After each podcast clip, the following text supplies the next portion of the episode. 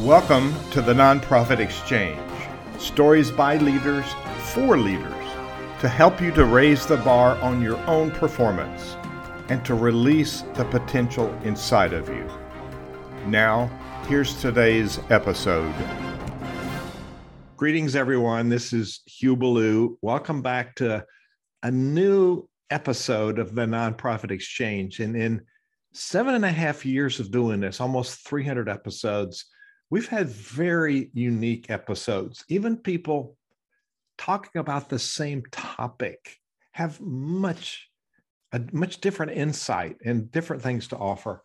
Um, my guest today is a new friend, a dear friend, who's a very capable leader right here in Lynchburg, Virginia, and he's in the realm of education. He's got background doing various things, but he's uh, he's a very competent leader and I've watched him in action and we've worked together. And so I said, Chris, why don't you come on the nonprofit exchange and share some of your experiences with those people who are hmm, wanting some fresh information, wanting some inspiration. So Chris Bryant from the Central Virginia Community College Educational Foundation and the college, he wears two hats.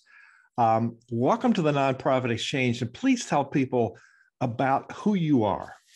Great. Thanks, Hugh. And, and I'm glad you said that we're going to share experiences and not expertise. I don't believe I have any expertise, but I think we all have experiences we can share, and, and maybe it gives us uh, something we can all compare our successes and our, our near failures with. Uh, with that being said, I hope the next little while we, we can be entertained amongst friends uh, and, and learn some best practices. Uh, I hope I don't wear you out too much. I can be a bit passionate and sometimes um, enthusiastic, and, uh, and, and hopefully my rose-colored glasses will will wear off on each of your listeners and, and viewers. Um, for me, I live here in Lynchburg, Virginia. I've been all over the Commonwealth with my family, my wife, and my two sons. I've served five nonprofit organizations. Started with the Boy Scouts of America, which is a national brand. Uh, I did grow up in the program. I'm an Eagle Scout, but professionally, scouting is much different than the program that we all grew up in as a, as a youth character development program.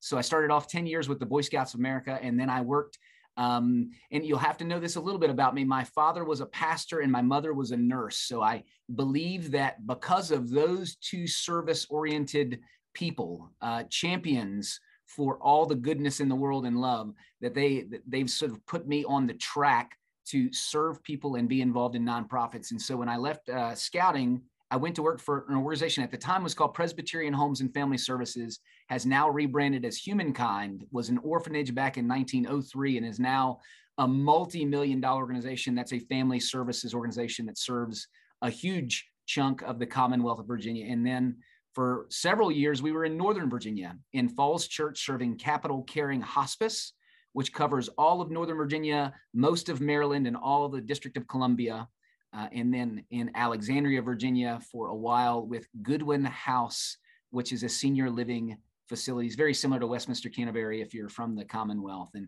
and now I'm with Central Virginia Community College, both as the Vice President of Institutional Advancement and also as the Executive Director of the Nonprofit Foundation. So it's a it's a standalone 501c3 and very distinctly different identity from the community college, which is um, part of the government, isn't it? It's funded by the government and it's a government institution. I love that you say that because that gets to the heart of some of the things that we want to talk about today about community college being free versus what people really think about community college and private schools. And so let's let's spend a second dissecting that. It's awesome. I have one foot in, as a employee of the Commonwealth of Virginia and one foot in the nonprofit uh, that is the standalone 501c3 foundation. Think about University of Virginia. University of Virginia is both a state-supported school, just like Central Virginia Community College, and probably has 50 different foundations that govern all of the different schools of medicine and engineering. So our greatest uh, institutional, um, uh, our greatest institutions of education. So UVA, Virginia Tech, um, William and Mary, JMU, all those big ones here in the Commonwealth of Virginia, they're all state supported schools. They're not private. So they receive a ton of funding from the Commonwealth, but they also create foundations to help them uh, manage and leverage opportunities to expand their vision because that's what we're all about as nonprofit leaders. How do we share our story? How do we expand our vision? How do we grow our efforts? So the foundation is a way to do that. So a separate standalone supportive into industry um, or, that's really meant to um, uplift the greater organization. One of your hats is a, a very big hat of visionary leader. And so, why is being visionary important for people, especially in this? We call it nonprofit, which is really a dumb word, but a social benefit, or you know, we're we're in a for-purpose business. So, why is it important for us to understand and articulate our vision? I love that you say for purpose. That's so powerful. Uh, well, first of all, all of us are good. And if you count the number of nonprofits that are in existence today, there are tens and hundreds of thousands. We're all good. We're all best of intentions and we're all um, well anointed. So, with that being said, how do you choose one or the other? Because there, there are uh, a finite number of volunteers and champions and dollars. So, with that being said, I think one of the things we have to think about is what makes us relevant, what makes us different from the pack, and how can you articulate that? So, vision is everything. Um, if you're not growing, you are dying. And I, I hope I don't offend you by saying that. I, my father was a pastor, and I've been in a lot of churches that got smaller and smaller and smaller over the years. Um, uh, faith is as relevant as, as it ever been. There should the doors should be open and the churches should be packed any place of worship should just be uh, filled to the brim but th- that's not the case. And so what we have to do is the organizations that can have a vision and share their vision and empower others to be engaged in delivering that product and that vision and consuming that goodness um, will prevail and just because you do it well today doesn't mean you'll do it well tomorrow. So vision truly is everything because it always has us on that purposeful pathway of growth. So I think we're each on that pathway um, personally, and we want to be that uh, that same pathway of success with organizations as well. So you've had um, a good history of really important um, work experiences behind you and you came to Lynchburg for this job, I'm guessing. It's you. How how long have you been in this position? Uh, just over three years now. Wow. So my experience, I mean, you actually let me in front of your board. Um, my experience, it's a very is that it's a very high performing, very engaged, very professional board of directors who understands being a board of directors. I have found in my work of 33 years doing this, there are very few boards that understand how to be the board. So, was that that way when you came, or were you part of that transformation, or have you been part of an upgrade in that process? Well, I think you're exactly right. We do have a board of, there's about 23, 24 directors. They're all presidents and CEOs or folks of prominence in their, their working careers. Um, with that being said, I think we've been on a journey together that started a little bit before me. Um, we had great board leadership before uh, my entry into the college. And then since then, um, whenever there's a transition in the executive leadership, there's usually a little bit of transition in the board leadership as well. You you see that there are board members that are one or endeared with the professional staff, or two, they just use that as an opportunity to check out. You know, I've, I've been doing this for five, six, 10, 20 years um, there are natural transition points. And so if you're if you're doing your your jobs correctly and you have those transitional moments for staff, you're going to have those for board as well. One of the biggest things you're going to do is transition your top leader. And for us, we transitioned our board chair. And it went from a gentleman who had been our board chair for five or six years and went to someone, and I believe this makes all the difference in the world. We transitioned to a board chair who not only was qualified for the job, you know, the the affluence and the influence that we all want a chairman to have, and we want uh, her or him to also be able to tell the story well. Um, our new board chair is an alum of the college. They are a consumer of the product, not only from themselves, but also his children have attended the college. So I believe that gives him a very distinct position, not only as an industry leader that wants to see a, a pipeline of talent um, produced for local industry. And then also, we all believe that education is going to uplift the masses. It's the one thing that will get us out of poverty. Education is the key. Dr. King said that. Many folks have said that in the past. Um, we all believe in the mission, but what makes us different, I believe, is that our number one champion, our volunteer board chair, was a consumer, is currently a believer through direct contact, and is able to share that vision and passion with others and then recruit, recruit, recruit. If you're not asking on a daily basis for something, um, we're just not doing our jobs right. Out there, out in front, being assertive. Who would have thought?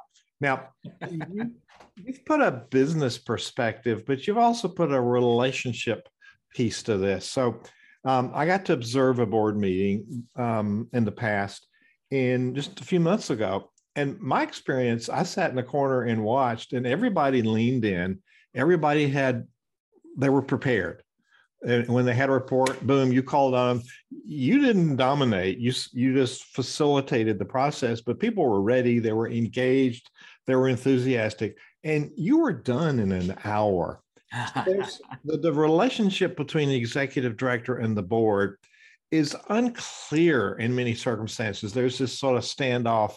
Can I do stuff? Do I need permission? So describe your relationship with the board and how you lead. And the board isn't responsible for the organization, the finance, the governments.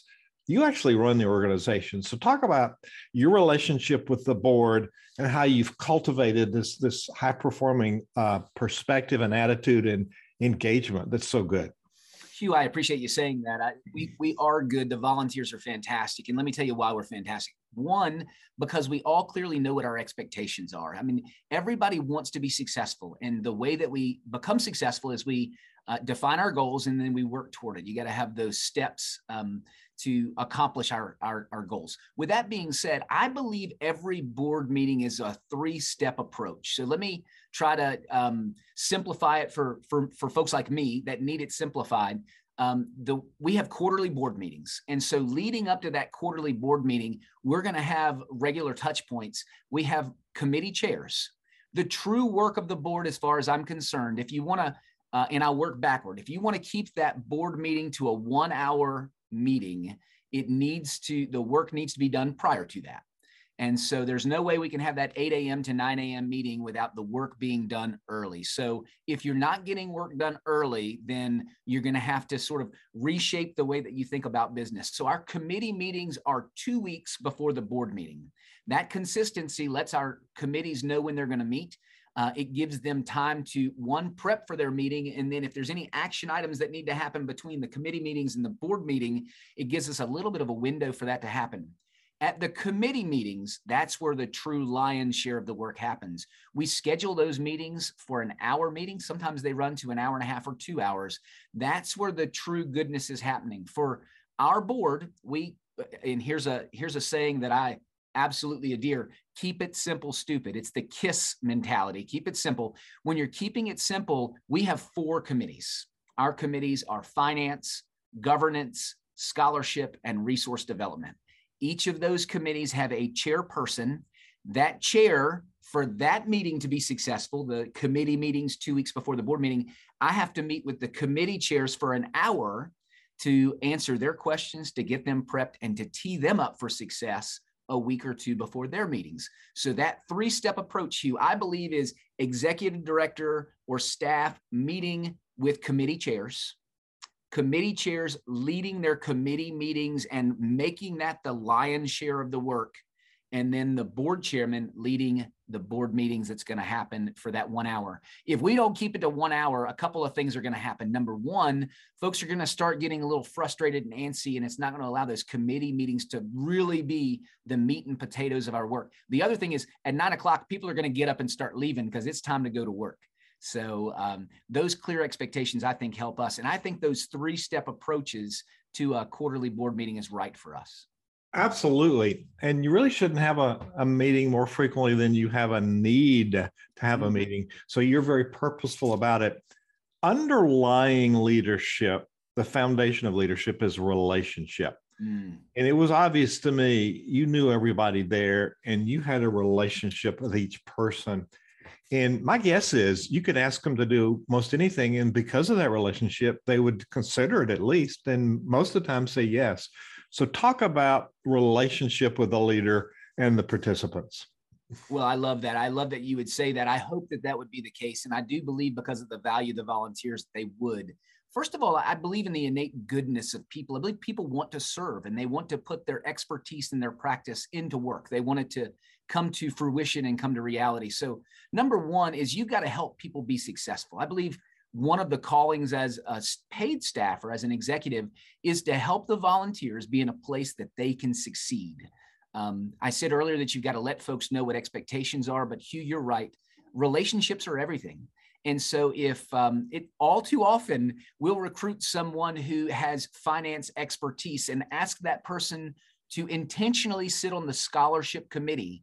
And they're like well wait a second. You know i'm a bean counter. I'm a cpa or i'm a i'm a broker. I need to be on your finance committee. We go you know there, there's an opportunity for that to happen but we, we would like for you to serve on the scholarship committee for a year or two so you can hear the stories of our students that apply for our scholarships. It's a great touch point where um, maybe not so much the relationship that i build with the uh, the champions is powerful, and it is powerful. The relationship that really needs to be built with our board champions is with the organization and the institution. Um, I hate to say this, but it's another reality. Executive directors and staff will come and go. The organizations are much more uh, viable in the long term. So our foundation is 40 years old and the community college is over 50 years old. Uh, and some of our board members have served for more than a decade. Um, I do believe that, uh, you know, in my naivete, that they'll do what I ask them to do because we'll make it fun. I'll respect their time. I'll make them successful. I'll help them be in the right lane. But I think they also do what they do because they see the vision. They believe the impact of their uh, their investment of time, talent, and treasure, and then they believe in the calling of the the institution. Um, education is a great ins, uh, is a great calling, and so each of these folks, I believe, um, will do it because um, a relationship is, is, is being leaned on. Um, I would ask, a board chair would ask, a committee chair would ask. Um, oftentimes, I love it when a student comes and speaks to our board. We always have a student address our board meetings at the very beginning of the meeting. At the top of the hour, we carve out five or 10 minutes for a student to come in and tell their testimonial so our board champions can hear directly from our, um, our beneficiaries uh, who they're serving. And so I think that's powerful as well. But those relationships are invaluable. All around, all around, all around. So there's um, when you were talking to people, uh, you were sharing the story about talking to the volunteers about doing something. There's a specificity in the ask, and there's a reason why you've made the ask. I think we we all too often are apologetic about mm-hmm. asking people when they're there to serve. And we sometimes stand in the way of them really fulfilling their passion to do something. And so I don't know why, but what's the secret to engagement for you? We, we do. Do you give board members a specific job description, or how how do you define their duty and delight, so to speak, in the Christian context? How do you define their duty and delight they so there's a fit for what they want to do and they can do. So what's the discernment process of getting to that engagement point? Yeah you know i think there's definitely a philosophy uh, out there that says um, do what you're best at. And then there's the flip side of that is the uh, let's become well-rounded people and work on the things that we're we're no good at. So regardless of where you fit on the paradigm between do what you're best at or or work on the things that you need to improve, I truly believe in the philosophy of let folks do what they do best. You're going to have folks on your board that will tell you, I'm I like to do public speaking. And, and those folks are going to be great for coffee talks and chats and Kiwanis and and Rotary meetings. You're you're going to have a skill set of people. So I guess I'm I lean into the skill sets of your volunteers. A little bit of success goes a long way.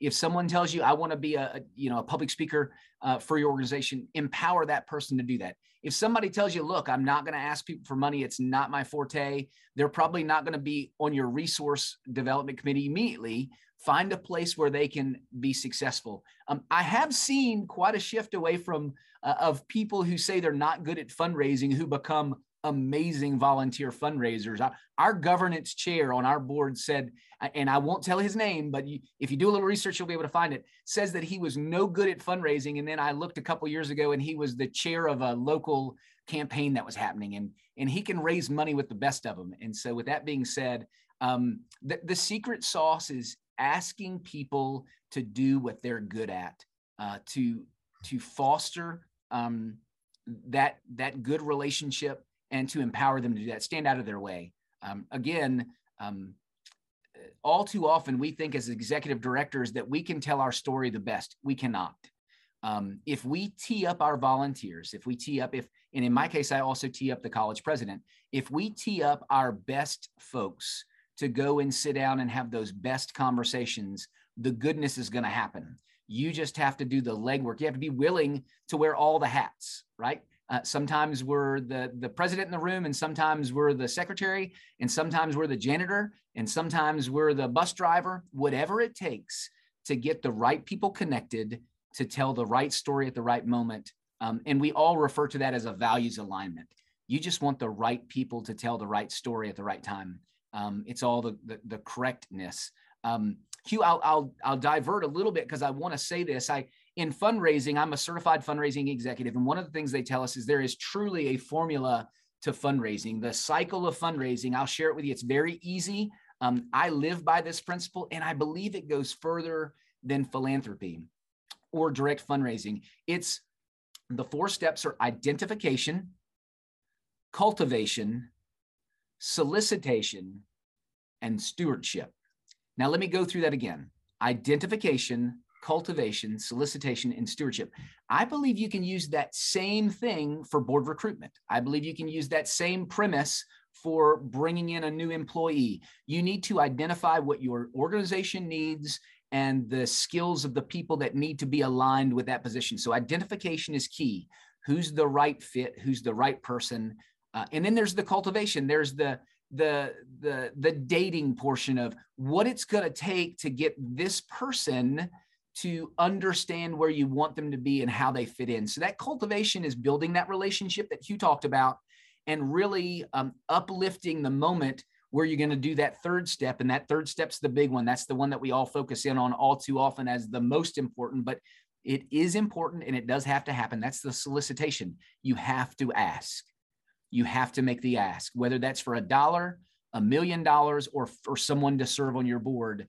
Solicitation step number three. And then all too vitally important is stewardship. How do you appropriately recognize and thank the people for what they do, whether that's volunteering, um, or, or donating, whatever that is, you've got to be able to use those four steps. And if you do it, not only will it work in fundraising, it'll work for you in board recruitment, uh, board engagement, um, uh, enrollment for colleges here. Um, we've got to identify our target audience. We've got to get the right marketing pitch out there. Once they come in, we have to have the right value proposition. And then once they're here, they have to feel like they're a part of a community. So, whatever your product, whatever your organization, those four steps, I believe, can serve you well.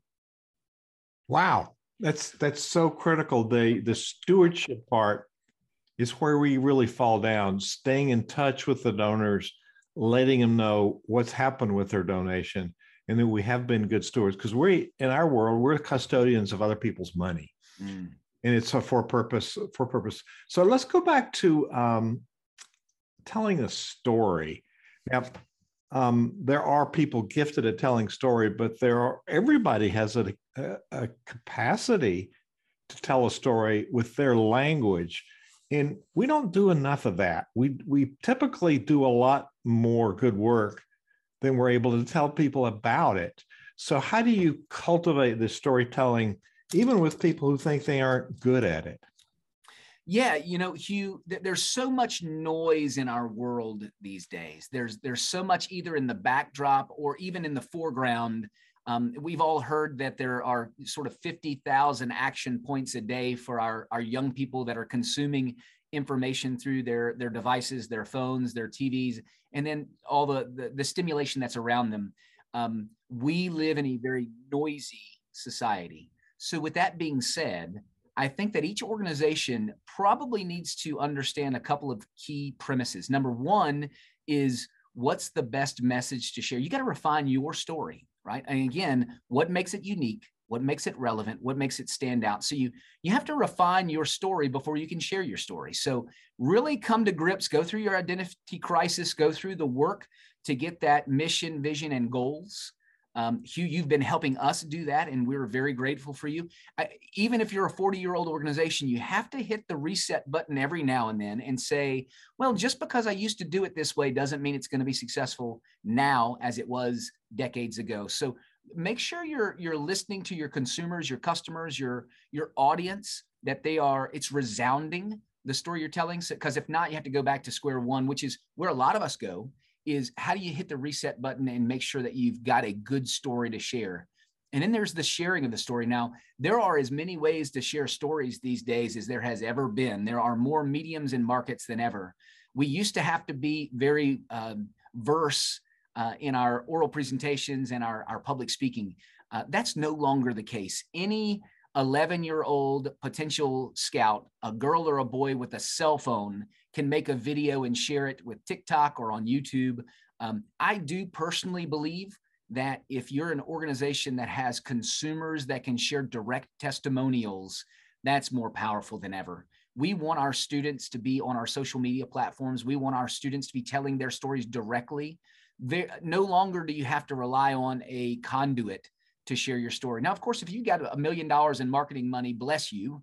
Most of us put marketing at the very end of our budget and we spend what's left, mm. which is usually nothing.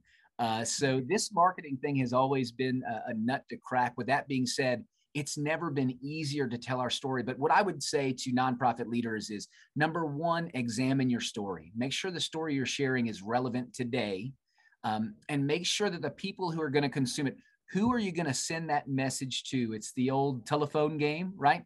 Who are your consumers? Who who are the stakeholders that need to hear that messaging? And then be very direct and intentional about who shares that message. So it's it's the what the who and the and the where is it headed? And so uh, i know it sounds so simple. We we really um, we simplify it so much that we make it sound so easy. It's not but uh, getting your story out there could be um, as easy and advantageous as ever. It is a lot easier than we make it. the work we do is difficult, but we make it harder. So you talked about wearing different hats and doing different roles. Now there's a there's a fine line between doing it and empowering others. Mm. You know, you get good people, you're clear on the vision, you've defined the goals, and then there's a place to get out of the way so there's in America, I think there's 1.6 million nonprofits. Wow. And the Meyer Meyer uh, Foundation did a survey that 45% were burned out and leaving. This is before the pandemic. Mm. Now, we do that to ourselves by over functioning. We do things that others could do. So I watched you in the planning session with your board. Everybody was engaged, everybody participated. You kind of sat at a uh, position that wasn't a power position.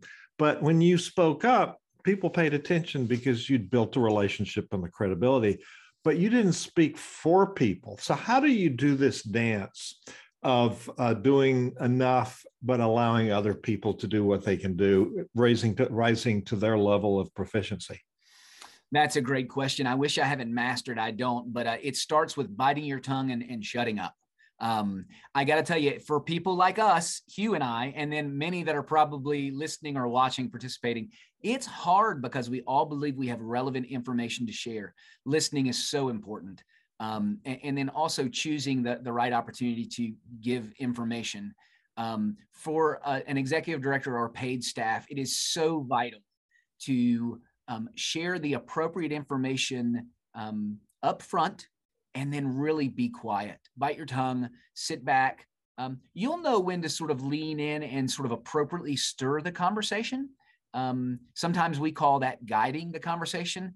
Um, I very, very much stay away from. I used to think that I could control what the outcomes or things were. I cannot do that. I I used to think that I could, but now I realize that I certainly cannot do that. I've heard people talk about guided discoveries. Uh, I think only my wife has the ability to do that. She can she can guide me to where I'm supposed to be, but for boards it does not work. Really, what you have to do is have an understanding of where you want to be, and really no concept uh, or preconceived notions about how you're going to get there. Because I'm telling you, oftentimes we're wrong.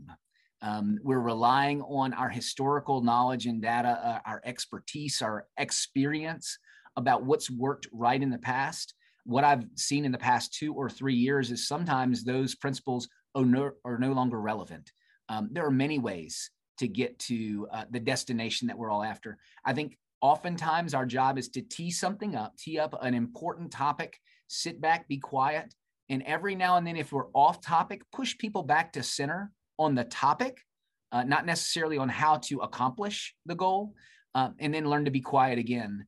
Um, Hugh, you do this better than most. At the very end, there has to be someone that's collecting the yeses and nos in the data.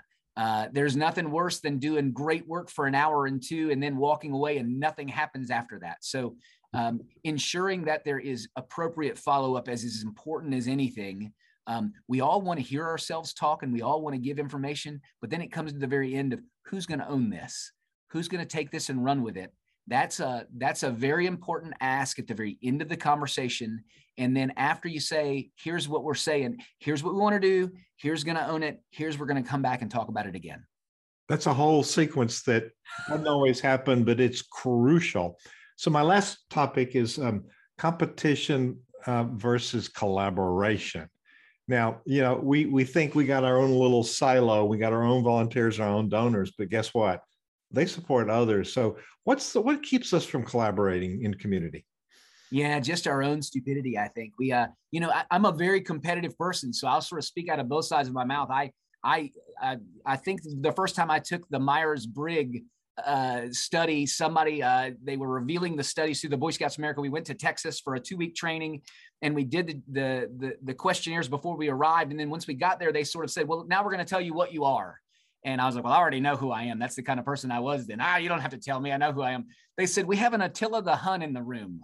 And and and they they, they started saying, uh, and I was like, oh no, who, who is this person? He said, Chris Bryant, where are you? And, and so I, I, could not believe, but I was I, I was uh, I was not in the, in the place where I maybe thought I could or should be uh, in the in the world standing. But with that being said, I think that truly what we've got to understand is that competitive me that existed in, in playing college football and, and growing up, uh, the youngest of seven children, which will make you competitive as well. Um, collaboration is key. So um, I have really learned that from several good leaders who have taught me that uh, investment in others is the right investment. Um, and when you can lean into another organization, uh, so I do a lot of work with the Boy Scouts, and I've heard over the past several years that you know there there has to be a lot of um, there has to be a lot of sort of discrepancy and headbutting with the Boy Scouts and Girl Scouts organizations right now because boys have uh, now uh, opened up their organization for girls to participate in the program. So I had a friend come to me and say, "Well, the Girl Scouts must be really upset with you guys that that now the Boy Scouts are are sort of getting into the market share of of of Girl Scouts." And so so what's that relationship like? Here's the answer that I gave to that person: the Boy Scouts and Girl Scouts together nationally are only serving 6% of total available youth population. Both of us need to get over ourselves and worry about the 90% of 94% of customers we're not reaching. So just let that be sort of our calling card that regardless of what we may think about competition, collaboration truly is an opportunity for all of us to lean in, to uplift one another, to help each other, to love one another. And there are so many seeds to be sown together. Hugh, you started the question with a, a, number of donors. Uh, it's it's a fact that donors have six to seven organizations that they truly believe in and they lean into. Now, all of us probably give to 20 or let's just say we give to 20 nonprofits through the year. You stop and put a little bit of money at the Salvation Army. There's dang you you gave five bucks and you're done. So you're going to give to 20 nonprofits over the course of a year, but you're really studies show you're really going to lean into those five, six, or seven um, you just want to know where you are with your donors. One of the questions I always ask my donors when I have those sit down visits, I say, you know, t- tell me who your top five uh, organizations that you love to be involved in are, and uh, and tell me more about that. And then the follow up question is, where do we rank amongst your your top five? What where does CVCC Educational Foundation fall? Um, those are questions that are good to ask.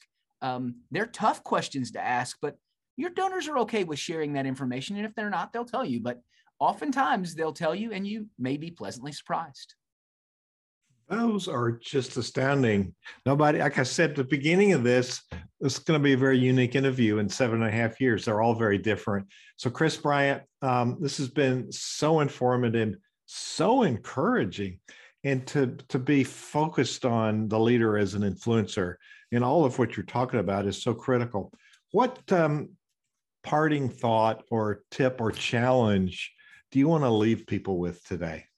I'm really going to piggyback on the word that you just used. My my 18 year old son said this just yesterday. He used the word influencer. All my life, I thought that you could be a controller, a leader, a dictator, uh, a captain. The most relevant word that I think really circulates amongst our young teens today is influencer. Did you know that there are people for a living, all they do is influence other members of the society? Think about that. There are folks that have YouTube um, uh, followers or fellowship of a million people. And sometimes I think, what did this person do? How did they uh, they aspire to become this? What expertise do they have to be an influencer? Um, it's belief, it's passion. And so, if you have love and joy and passion and belief in your heart, and you're called to serve something greater than yourself, you're an influencer. So, the only parting comment that I'll have is always look to a brighter day, always understand that it's our job to push advancement and growth. And, and then lastly, be an influential person for good. Um, if if you build a team of good people and you have good people surround you, man, good things are going to happen. Chris Bryant, thank you so much for this helpful interview today and being our guest on the Nonprofit Exchange. You're welcome. I hope that there's at least one nugget in there somewhere. There is. Thank you so much. Thanks you. Thank you for listening to the Nonprofit Exchange. This podcast is a part of the C Suite Radio Network. For more top business podcasts, visit c-suiteradio.com.